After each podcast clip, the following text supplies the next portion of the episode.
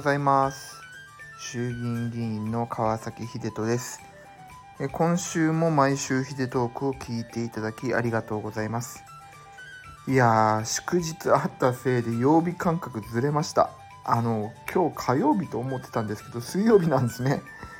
あの毎週水曜日に更新すると決めたこのヒデトークいきなりポカするところでした。あ危なかった気づいてよかった、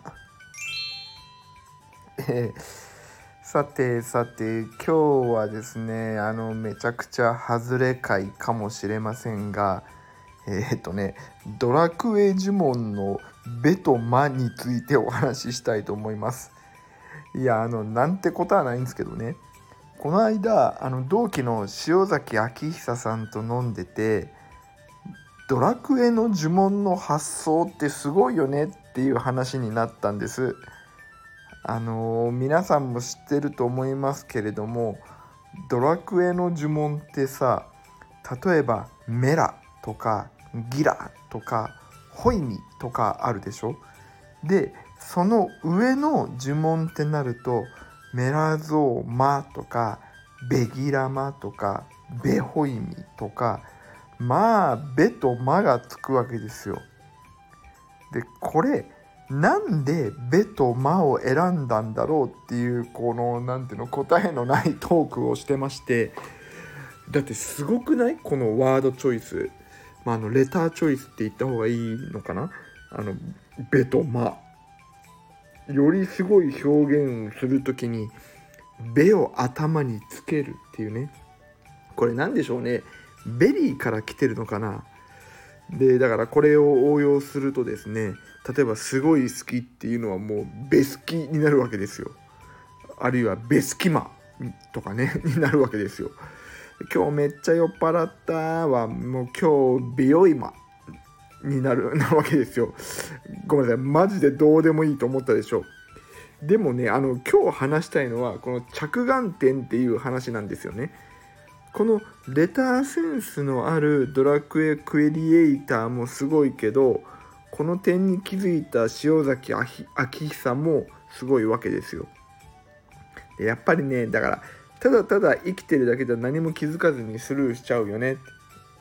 まああのブログにリンク貼りますけれども最近虹色侍っていうシンガーソングクリエイターがお気に入りでしてあの皆さんもよく聞くあのマックのポテトが上がる音あのピロリピロリみたいな。とかファミマの来店の時の音タンタンタンタンタンタンタンタンタンタンタンっていうあの曲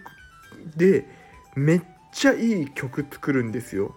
もうね発想がやばいよね。もう日頃ただただ聞き流すものにこの着眼点を置くっていうこの素晴らしさ。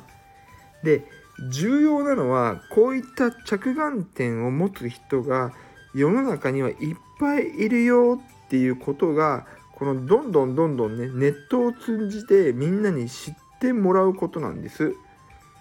こうするとあ自分もぼんやりしてちゃいけないなっていう継承になってなんかこうクリエイター力とかが生まれるかもしれないですよね。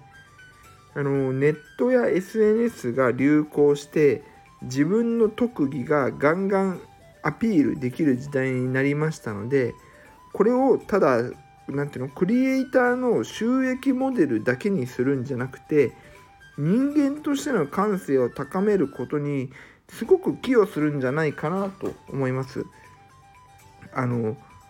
だからね学校でスマホ禁止とか家で一切見ちゃダメとするところって結構多いと思うんですけどあの改めてよく考えた方がいいんじゃないかなと思います。よく言うじゃないですかこうテレビとかそういうメディアを見てると発想力なくなっちゃうよって。